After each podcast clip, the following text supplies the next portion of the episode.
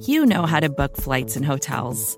All you're missing is a tool to help you plan that unbelievable travel experience. That's why you need Viator. Book guided tours, excursions, and more in one place. There are over 300,000 travel experiences to choose from, so you can find something for everyone. And Viator offers free cancellation and 24 7 customer support for worry free travel. Download the Viator app now and use code Viator10 for 10% off your first booking in the app. Find travel experiences for you. Do more with Viator. In 2022, Team Milk came together by sponsoring female marathon runners for the marathon in New York City. Today, they're more than 20,000 strong. In 2024, Team Milk is making an even bigger commitment to female runners and launching the only women's marathon in the U.S. designed for and by women. The inaugural Every Woman's Marathon will take place in Savannah, Georgia on November 16, 2024. You can learn more and register for the marathon at everywomansmarathon.com.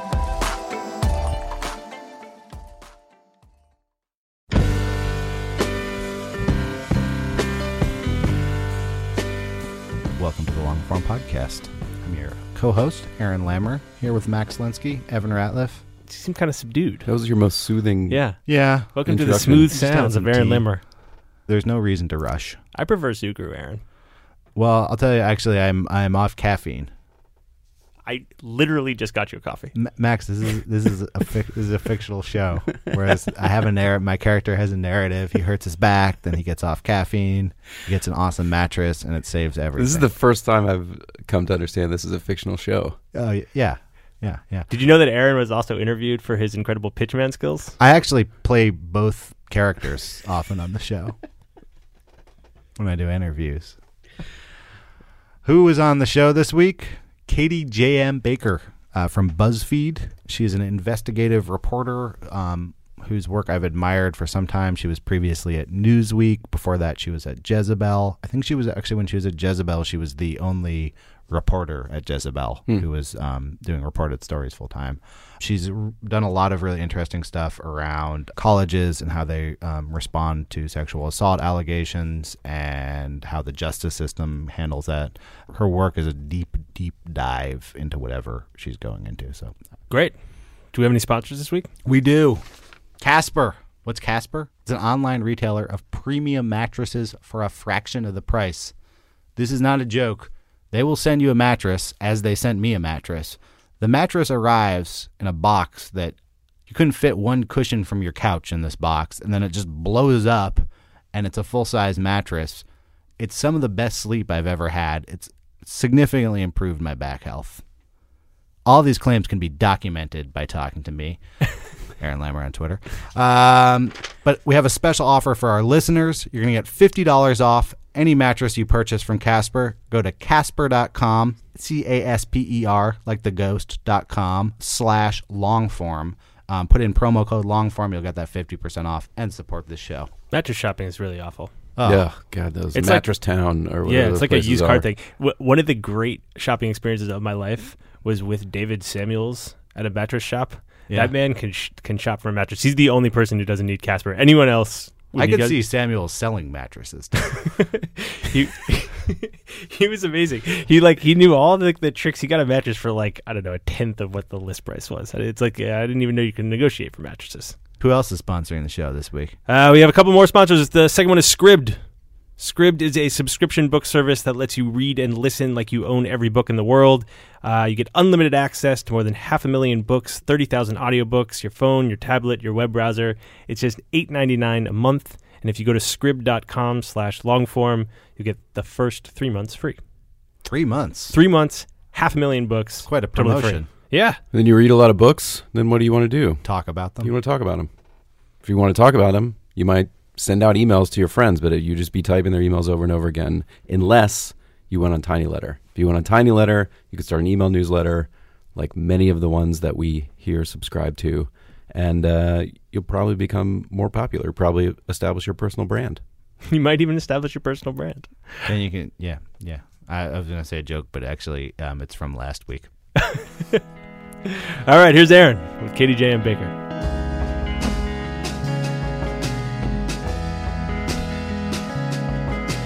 Hello and welcome, Katie J.M. Baker. Hello. Katie, you are a reporter at BuzzFeed presently.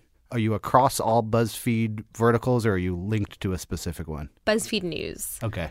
The story of yours that like really has like stuck in my head and I've thought about a lot afterwards, so I kind of want to just get off and talk about is the story you published about Charity Johnson, who is a con woman, but not necessarily uh, in the in the traditional model of a con. For people who haven't read the story, just give a summary of, of who she is and what you reported on. Charity Johnson's 35th birthday is actually this week. When she was 34 earlier this year, she was arrested for pretending to be a 14 year old and she was going to 10th grade at a really small private school. She was living with a 30 year old woman she had met at work. So she was calling this woman mom, but she was actually younger than Charity was. She had tricked all of these people into believing she was a teenager. And it ran as this kind of scandalous local news story that, you know, the Daily Mail repurposed and Gawker and a lot of outlets. And I saw it and I just was like, that's people don't just do that for no reason. Yeah. It's a really seems like a really sad, weird story. So I was I set a Google calendar alert and was like, I'm gonna come back to this when everyone forgot about it. The enduring memory I have of the story was that like she was rare as a con because she was conning not for money but for love, and Yeah. that's actually very hard to detect. Most of our legal system is set up to stop people from stealing money from each other, not stop people from thieving love from each other. At what point, like in the journey from this being like a local news story to what you ended up with, did you did you come to that realization and, and sort of focus your story around that as a way to explain her her actions? Everyone that came into contact with Charity also wanted something from her, Yeah. which I thought was really interesting. So Osa Remy, the woman who outed her to the press, she's the one who actually said, I mean, it's the kind of quote you really hope for as a reporter. She said she's not a con artist for money. She's a con artist for love. Oh, that was a quote. Yes. Interesting. Okay. I mean, that was kind of the exact quote I was looking for. Right. It was it was perfect because that is how I felt about her. But no, it wasn't even my quote. There's a saying about cons that like you can't get conned if you're not greedy. You don't Yeah, go if you don't go play the like cup game, you don't lose your money in the cup game. And in this story, it sort of takes the guise as you can't get conned unless you're, I guess, needy. In terms of like the ethics of reporting a story like this, at what point in the story did you tell her, "Hey, I'm writing a story about you"? I texted with her for over a month. She did not want me to write the story, but I felt like because she was already famous in the news and she was, you know, had affected so many people who wanted to speak out on the record about the pain that Yeah. she had caused them, that in this case, I didn't really feel like I needed her consent. So when you're developing someone like Charity and you're like, okay, she doesn't want me to write the story, but she's not like she hasn't blocked my number and like she isn't stonewalling Yeah. me. Like how do you build on trust in a relationship like that? Like how what's the first thing you say and how do you how do you build someone who is still on the line into someone who's helping you? I try and be really upfront about why I think they should do this story and why I want to do this story. With Charity, I said, look, I want to write this story. You, your name is already in international media. I've looked into this. I see that you went through a lot growing up, and I want to explain that what happened to you is it's part of this larger issue we have in terms of foster care, in terms of social services, in terms of general human empathy. I think your story could help other people in this situation. I also think it would make you look way less crazy, you know? And Right. so I felt like there was really an incentive for her to want to do the story. So I tried that. And she said she's not interested. She wanted to move on with her life. And so I, you know, I, I'd kind of keep her up to date as my investigation went on. I said, I would say I talked to this man you formerly called your father. I mean, I talked to so many people who knew her. I wanted her to know what was going to be in there, and I Right. sent her everything. You know, I obviously didn't send her a draft, but I I outlined what was going to be in there from her personal records because if she had a problem with any of them or something in there was really personal, I wanted to give her the chance to take it out. And did she did she ask you to remove anything? No, that that's the thing. We have this kind of uneasy back and forth over email and text where she didn't want to participate. You know, I said, "Are you still doing this? I have reason to believe you are." And she deleted her Facebook and her Instagram and her Twitter. She made them private that day and said, "No, I'm not doing it anymore." So you stated one of one of the ambitions of this story was to partially refute this kind of like look at this like crazy woman kind of a story. And now the story's been out for a while. Like, what was the reaction like? It was amazing. It made me so happy. First of all, it not to brag, but it did amazing on our site. I mean, it got over 1.2 million page views, which even for BuzzFeed for That's for- a lot. It was, you know, 6,000 words or something and Yeah. something I really like about working for BuzzFeed is that people read it on Facebook and so it reaches people who might not read other outlets I've written for before, you know, Yeah. people who don't read the news all the time even maybe and are just clicking on things that they see So let's talk a little bit about working at BuzzFeed. You've um you've left a uh, a trail of publishers in your wake. I think the first thing I saw by you was at the San Francisco Chronicle, Yes. the newspaper of my youth. And you moved on from there. I saw you did something in the New York Times. Then you were at Jezebel, Newsweek, now BuzzFeed. What's different about writing for BuzzFeed? something I really like about BuzzFeed is that it's sometimes overwhelmingly collaborative in a way that I've never been edited so well at any other place I've worked or freelanced for.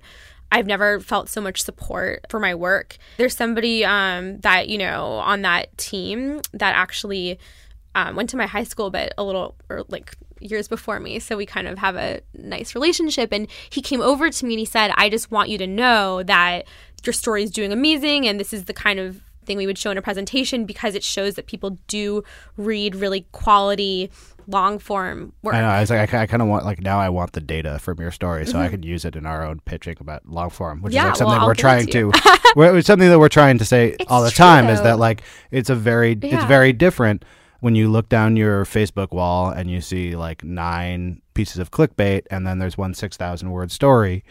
That count of one read on that six thousand word story means significantly Yeah. different thing than those other ones do. So if it doesn't affect your reporting from sort of a numerical standpoint, the audience of BuzzFeed is it's a young audience, I would guess. yeah. And it's potentially an audience that isn't also reading the Guardian, the New York Times, and like this is like it's a it's a new kind of Yeah. media. It might be someone who has never uh, subscribed to the New Yorker who's reading the six Mm-hmm. word piece. Is that something that you think about, like writing to younger people? Definitely. And that's one of the reasons that I love working at BuzzFeed. And that's one of the reasons I wanted to. My beat has always involved young people. I've, you know, I've covered reproductive health, I've covered sexual assault, most, I've covered higher education. Yeah. I remember when there was a whole debate over emergency contraception and whether 14 year olds should be able to buy it over the counter. I was reading all these articles and I thought, why has nobody interviewed a 14 year old about Yeah. Well, you know, obviously it's harder to interview teenagers because you need to be, you need to get parental permission. You need to be really upfront with them about how their words will be used. But when, when reporting on young people, I want to talk to them and I want them to be reading my work. And I'm doing a working on a story right now about two single sex schools in Austin, of this really low income school that decided to split up into two schools based on widely debunked pseudoscience. And I was interviewing a 15 year old for it, and he goes, "Wait." This is BuzzFeed. That's the only place I watch the news. and I didn't even really know what he meant, to be honest. I mean, we have video content, but I was I hadn't. He he got really excited and he sent me like ten emoji, and I just was like, "Well, that's great. I'm glad you watch your news on BuzzFeed." So I think it's cool to work for a place that does reach like diff- people who don't subscribe to the New Yorker. so it plays with the 15 year olds. On the flip side, when you have to go and interview someone who's 55, there's a certain reputation to like a sort of internet startup-y mm-hmm. company. Do you have to sell that you're doing something serious coming from BuzzFeed? That's definitely something that I think I worry about more than I need to. I felt that way at Jezebel also because I was the only reporter there. So, I mean, it was harder for me at Yep. Jezebel because there wasn't any other reporting on the site. So, I had to explain that what I was doing was different.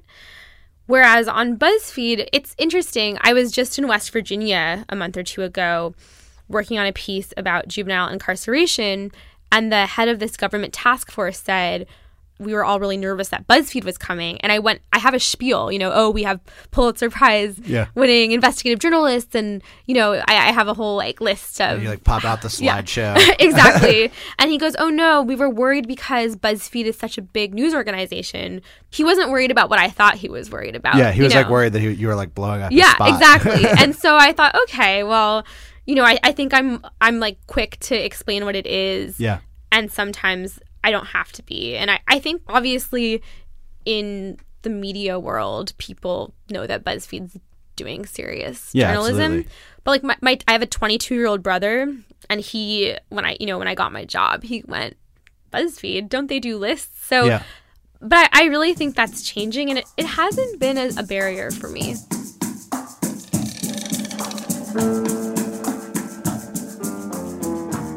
Hey, this is your host. Quick word from our sponsor, Casper.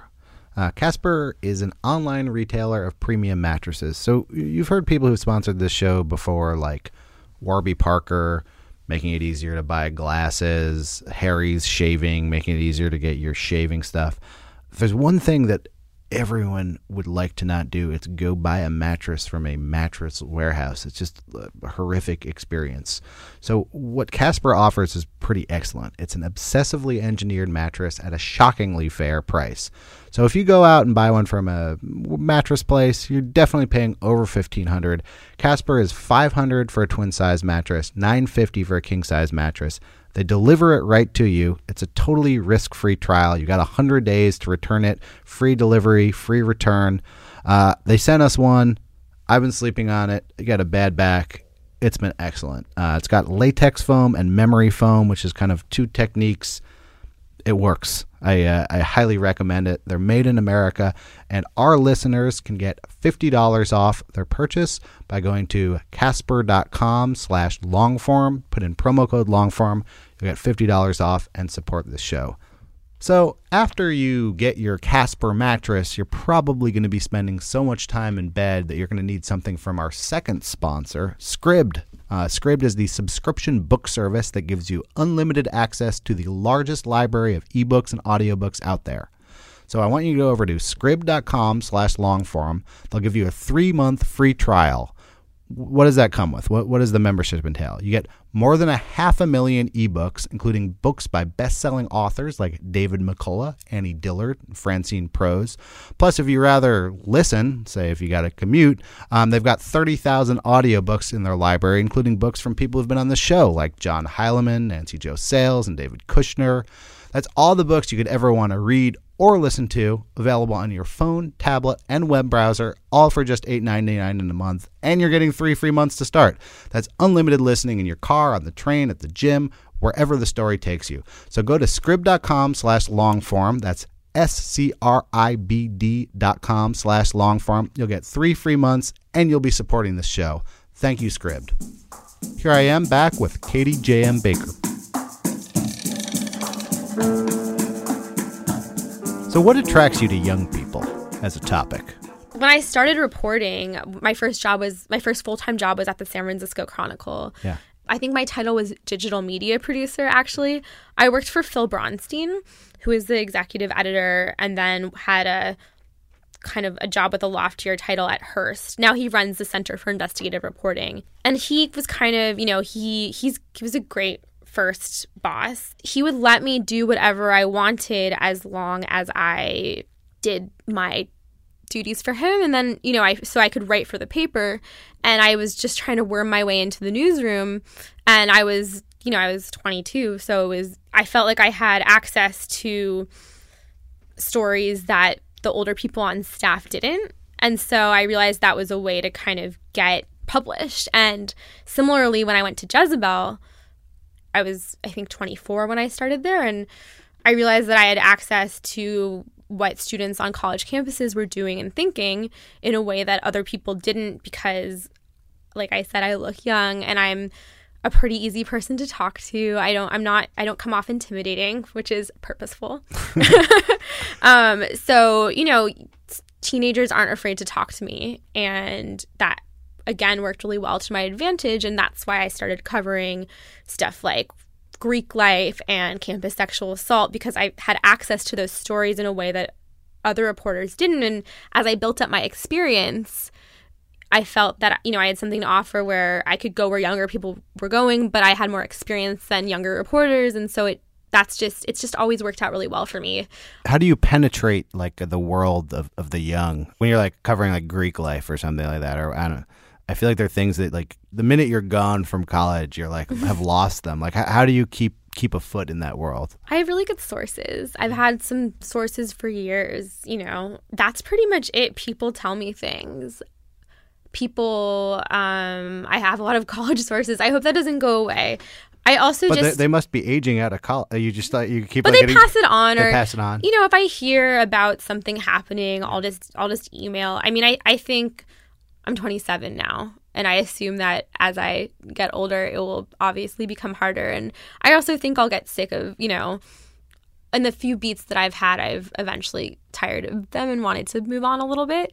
So I can only assume that will keep happening and that eventually no one will want to talk. Like a 15 year old won't be as psyched to talk to a, you know, 35, 40 year old woman as she would be to talk to me. Right. So so the other interest that spans a lot across a lot of your reporting is criminal justice. Not just criminal justice, just justice, actually. Justice in, in all of its uh, forms.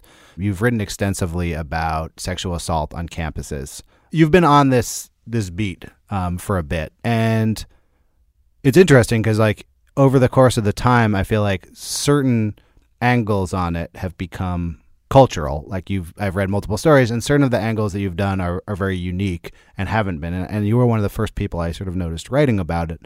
So I'm interested in, like, how do you focus in on something like that? Do you say like, I'm going to spend two years writing about sexual assault on campuses, and here are the like ten things I want to write about? No. What what happened was when I was at the Chronicle, I wrote a lot about reproductive health, abortion. Yeah. Um, my biggest story there, it was a front page story that prompted legislation about crisis pregnancy centers. And I wrote a story that a few months later resulted in the head of a school resigning. This is the story about Mal- uh, Marlborough. Yes. And I love just exposing kind of institutional injustice that affects marginalized people.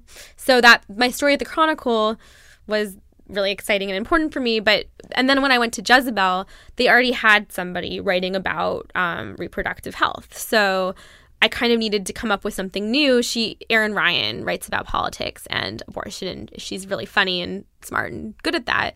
So I was trying to come up with something to write about. Yeah. And this was 2000, early 2012. And so I was writing about colleges, and one of the first big Title IX cases was um, at the University of Montana in Missoula. And I found a, a kid there, a 20 year old. He had just come back from living there and he had been a drug dealer to a bunch of people on campus and he said I'll take you there and you can hang out with my friends and see what it's really like to go there so I said yes and Jezebel let me go and I wrote this big piece about you know rape culture and what it was like there and why they were under Title IX investigation and it did really well and it felt really good and I thought oh okay I'm going to stick with this for a while Wait, I want to I want to rewind you on this story. so you're with the drug deal, like the former drug dealer, Yeah. and he's like, "Yo, come party with my friends." So like, what do you wear when you're going to party with some some college students and their former drug dealer? God, I don't know. Probably. That's a funny, good question. I'm trying to answer it. in a good Like, are you are you like? Hey, I'm here from New York with my notepad. Oh, Are no. you like I mean- got the cat in the hat hat on and So- like a bong? I try really hard to make it clear to my sources. I am not your friend. This is on the record unless we explicitly say otherwise. I am a reporter. Anything you say is something that could end up in my story. Yeah. And when I went to Missoula, I made that very clear. But the 20 year olds who saw me, and you can see what I look like. I look very young now. So this They is were all high when three you or told yeah. them. this was also three or four years ago, right? Yeah. So I looked even younger, and they kind of just forgot that I was a reporter, which you know is hard. I really do try and make it very, very clear, and for that reason, I've never had problems. No one ever feels violated, but I think they might feel dumb because. I just kind of hung out, you know, hung out with them and listened to them, and they were way more candid with me than they had been with other reporters that covered the issue. because it was Jezebel and they don't have a huge reporting budget, I said the the guy that I stayed with said I could stay with him and his friends in their big house. So I did. You know, I didn't even now. You know, BuzzFeed. All, like I have a hotel. I have a car. You know, they they're putting a lot of money and investment into reporting. Jezebel, they paid for you know my ticket and for this guy's ticket, and they did. We just had a limited budget, so I I stayed in this like disgusting, gigantic house with like ten college students. uh, okay, so Gonzo journalism. Yeah, seriously. so when you're like when you're when you're building a, a story like this, like one of the things that I find very skillful in your reporting, and and I like I'm I'll cite the um, uh, I think this was actually in the story you wrote about that the Canadian college. So very early on that in that story, you say like the phrase rape culture, and then you say dash uh, sexual advances that like short short of intercourse that are like unwanted, and the schools have like codes that stop stop them happening. I was like, whoa, why do we need the like 900 think pieces about rape culture existing. Like, is it difficult to build on these stories when you had like if I had used the phrase rape culture, there would have to be like a six page digression about the history of the world word rape culture. Is that a challenge when you're doing these stories that they're sort of they're building on these larger cultural ideas that are themselves quite complex and debated? Well, in terms of condensing definitions, my editor is probably to thank for that. Okay, so you had that was six probably pages Shawnee and they were all cut. no, but um, in terms of you know, I think the one good thing about being on a beat is you really get to know it, and so you know, it took me a while to really understand how colleges operated, how these graduated levels of coercion and consent play out among young people. And I think that most people who are reporting on this just simply, in the same way where if I reported on a topic I wasn't familiar with, I wouldn't be able to come at it from a original angle or with so much thought because I've been thinking about this for years now, you know. So that piece was really complicated and really hard for me to write. yeah. But you know, I went there because I had been contacted by students who said that their school was covering up repeated sexual assault by the same students and it was this whole scandal. So they came to you, the they came to me. How do, like, how does a student find you? So I read a few pieces about how there's this cottage industry around sexual assault consulting. There's this pair of lawyers, Gina and Leslie Smith, and there's this guy, Brett Sokolow, and there's kind of this really small field, but they're at all the schools and they're like fixers. They're like this, it's like the scandal Yeah. for um, college sexual assault. And I had written a piece about these fixers, and this student read it, and she said, That's what's happening at my school. And I had never heard of Quest, which is this tiny college in Squamish. And I Googled it, and I just thought, Wow, I want to go there. It's Yeah. beautiful. It's really strange. It was being run by this astrophysicist that used to teach at Columbia University. It's just it's the only private school of its kind in Canada. So I was really fascinated and I also thought she kind of positioned it as there's this big scandal that's being covered up because we're a new school and the school doesn't want to lose money for liability reasons. So I went there and it was so much more complicated. I read I got to read the complaints and I, you know, got to interview a bunch of people including the guys that you know or one of the men that they were accusing and there's this movement, right? Rape is rape where we're supposed to say, you know, there's no gray area, which I think is really important in a lot of ways in explaining to people that it doesn't have to be what you think of as that act to constitute assault. But then these schools are kind of either it's rape and they're cracking down, or it's nothing and you're a liar. Right. And there's no space to talk about all these other things that are happening. These women had, you know, legitimate issues and and had been through some really awful things, but I understood at the same time why their school did not consider it sexual assault. So it seems to me like part of what attracts you to to the university system is that it's a microcosm for society at large, but we can talk about it like in this weird, so isolated, weird. small community way. And it seems like part of what's what's going wrong is that we we assume that if we that that, that microcosm maybe will um, perform better than society on these things, or will like be out ahead of society. And it seems like a lot of what your work is grappling with is sort of where it falls short of that, or where it in some ways can be worse than outside society. Is that tricky for you? Like it doesn't fit into the neatest narratives at time. Like what you just described was not neat. Like I, I think of that story that I think it was a Times Magazine story that was a, um, about the woman who is carrying her mattress around Columbia. It's like, oh, that one's it's so good. It's got like such a good image, and it's like it's so clear, kind of what's happening. And it seems like a lot of what you're encountering is full of gray areas. Yeah, I think it's really hard as somebody who, you know, as a feminist, I want to believe all women and I love this conversation that's happening.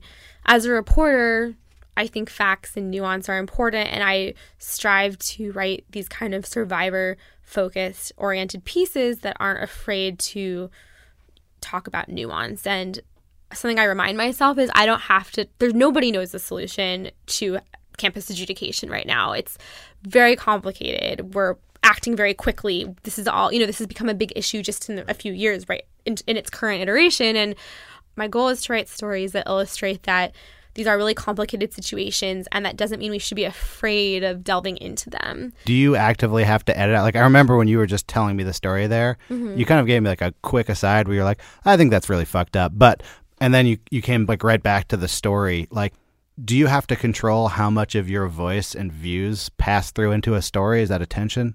I'd say my most meaningful reporting experience I've ever had was in Steubenville. This is when I was working at Jezebel, and I got a tip about Steubenville months before the New York Times wrote the big story on it. And I had just done my Missoula story. Jezebel is obviously not going to fly me out to talk to every 16 year old girl who you know, says she was assaulted. But well, especially because I mean, you're like your email box is like a national hotline yeah. at this point. I mean, I to uh, to be honest, I thought I got this the tip, and it was from the Alexandria Goddard, who's the the blogger that kind of made that story come to light, you know.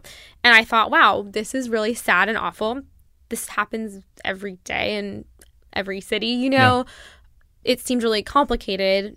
I didn't really think about it. And then the New York Times did this big story on it, and I felt kind of angry that I hadn't paid it more attention. I thought, you know, I, I was at Jezebel, I would report, but I would also do commentary, yeah. um, different stories. And I started reading about it more and I covered Anonymous getting involved and I covered the trials and, and I felt really confident in my assessment of the story. And then when I went to I went to Steubenville a year after the sexual assault to cover what their first football game was like, or maybe it was their homecoming game. It was the first big game of the season. And I was face to face with these people who I had been writing about without really knowing much about them. And I just realized that the story was a lot more complicated than it seemed. You know, for example, there were these people that weren't even there the night of this girl's rape that if you Google their name, it says they masterminded it from far away, it seems like do these details matter? Do we care if these people's lives get mixed up? When the narrative is so strong, when Steubenville now stands for more awareness around, you know, rape culture. But when you're there, it's just, of course, it matters. You know, maybe in terms of messaging and activism, you need these clear cut models like Emma, who's carrying around her mattress, which is such a powerful statement. But in terms of really delving into these issues, you can't be afraid to be accurate. And after that piece is when I realized that I didn't want to blog anymore and that I wanted to just focus on reporting. So, right now, you are working on a new piece. Yes. That is uh, number 715 in your series on uh, college sexual assaults and this story uh, this not not out yet and i was like no no no send it to me and you said no there's a legal embargo um, because of the case so tell us a little bit about the story and yeah. as much as by the time this airs the story will be out oh, yeah, so I can tell you everything. tell me every in fact just take it out and oh, read oh, the entire story no give me give me the two minute version well this is such an amazing time for highlighting the voices of women who were sexually assaulted on a college campus not only in the media, but women are filing complaints against their schools, they're speaking out, they're protecting their friends all across the country because so many people are doing it that it's created this groundswell. And it's really amazing. You know, for a long time, I wondered, well, you know, where are the men that they're accusing? What's happening to them? Are they still at their schools without being punished? Uh, are they continuing the same patterns? yeah, are they go- are they going to repeat their behavior or are they learning from the experience? And the only people that have written anything from their perspective clearly have an agenda where they think girls are liars, they think campus sexual assault's a myth, they think there's a millennial hysteria. I think that reporters are scared to take this issue on because why should we care about these guys' stories? You Yes. know, this isn't their time. I also think these guys are scared to talk to the media. But I really, for a few months, have really wanted to talk to some of these guys and just figure out what they're thinking, what they're doing. And so that's the piece I've been working on. And I interviewed three men who were found responsible for sexual misconduct by their schools. Give me, let's take one of their stories. Like, well, who, who's the Yeah, most okay. I'll, interesting? I'll of the give you an example. There's one guy who we'll call Kevin. That's what I call him in my story. And he was a senior at Wesleyan University in Connecticut. And he was a student government representative.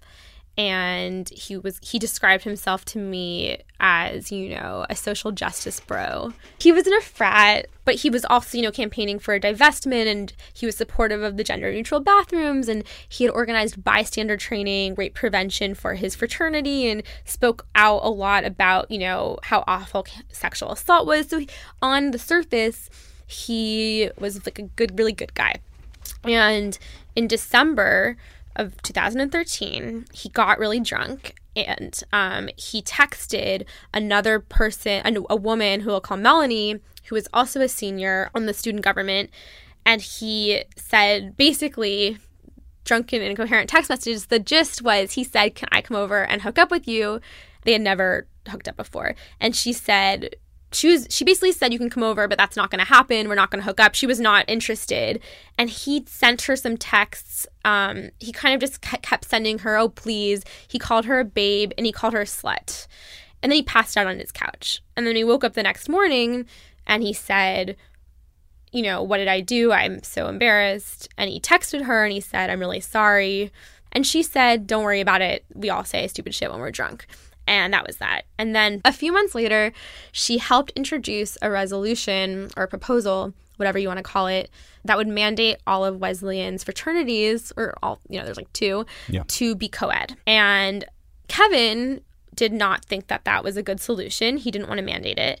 And they got into an argument about it. And there were these tensions were really high leading up to the final vote. And he was called into the dean's office during that time and told that she had reported the text that he had sent her in December, this is April, and said it was sexual harassment. So he was dealing with that.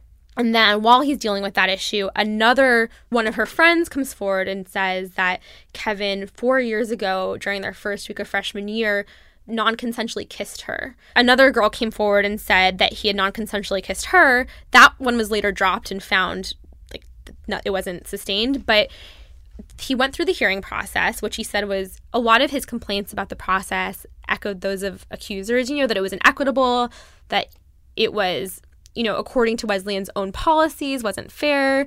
He wasn't given enough time for to prepare. He, his questions that he submitted to be asked were ignored. He was found responsible for sexual misconduct for the non-consensual kiss from four years ago, and he was found responsible for sexual harassment for the texts. And he was this was a few weeks before he was supposed to graduate, and he was suspended for a year, couldn't get his diploma. So he tried to appeal, it was unsuccessful. He moved on and he already had a job working for a congressperson on the Hill in DC. So he goes to his job. Um, you know, he can't tell any of his friends where he is, obviously, or why he didn't graduate. Somebody calls his job and says, Did you know that this person was found responsible for sexual misconduct and sexual harassment? And they fired him. And that's when he hired a lawyer. And a quote he said to me that I thought was really interesting was, you know, like, I don't understand what they want me to do. They didn't want me to participate in student government, and I didn't. I so I did that. They didn't want me to be at school anymore, and I did that. But now they don't want me to have a job. They don't want me to move on with my life. Like, what what do they want from me? And that's kind of why I wanted to do this story because I thought, you know, what do we want from these guys? And it seemed like Wesleyan was really cracking down for for low level offenses, in my opinion, not in his. But if a school wants to really crack down on these, you know, kind of lower level offenses, you know what, like maybe go ahead. But, you know, they don't know if it's on his transcript forever. It's costing him jobs. Yeah. And so I thought that that was really a good question. Like, what should he do? Should it be on his record forever? Sometimes there's men like at, at the University of Virginia. Recently, there's like that awful case where there was this like rapist murderer, and in his case, it wasn't on his record. He was able to transfer. He was accused of sexual misconduct at a few other schools, and he just transferred around. And then he like raped and killed people. Yeah. Or you know, I don't know where the allegedly. And that's you know, in that case, you go, well, how could the schools not have put something on his record? Yeah. But in a case like Kevin's, or I thought he had a compelling argument that it shouldn't have been on his record. So you went fact, fact, fact, fact, fact, fact, and then you were like, in my opinion, Yeah. and you kind of gave me the like, I'm not going to tell you what to do, but like, I've thought about this, and like, here's what I think about it. And I'm interested in that part of your work, the part where Yeah. you're like, I've talked to survivor, so you you bet you you have a fact on it, Mm-hmm. but like. This is a feminist issue. What happens to these men? And here's like what I think about it.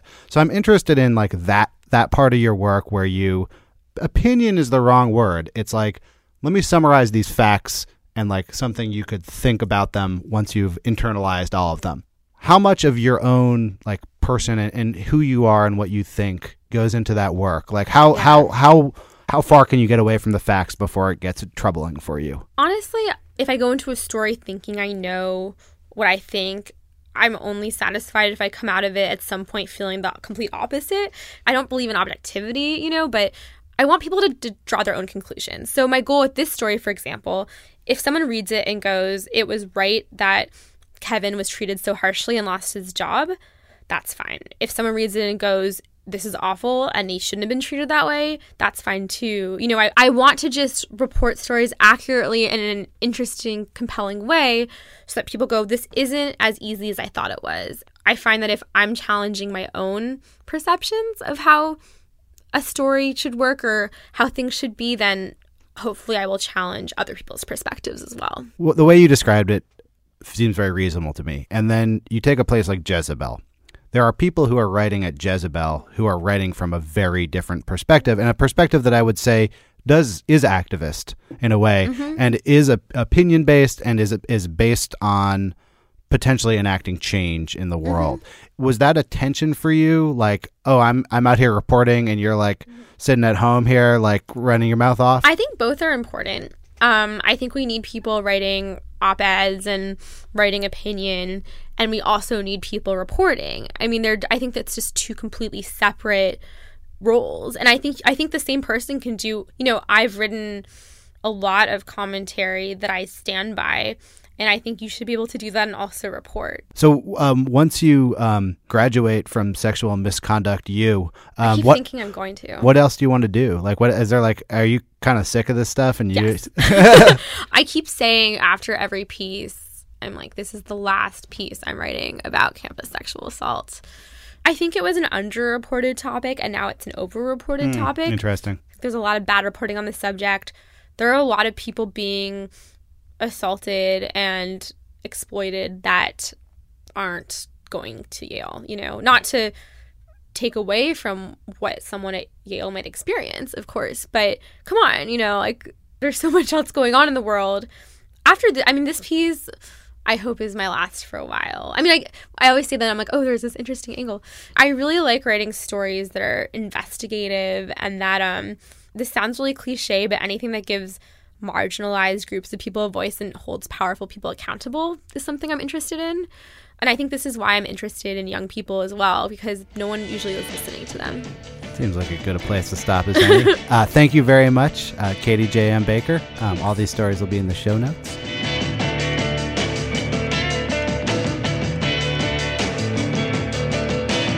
And that was the long form podcast. Um, thanks very much to Katie J. M. Baker for coming in. Thanks to my co hosts, Max and Evan. Thanks to our editor, Jenna Weiss Berman, our intern, Rachel Mabe. Uh, the Atavist has a really excellent story out right now. It's called The Fort of Young Saplings. It's by Vanessa Veselka, who wrote a really incredible story about um, a serial killer she encountered as a teen hitchhiker, um, which made me pretty interested in her career. So I checked out this book, really enjoyed it. Check it out. We'll be back next week.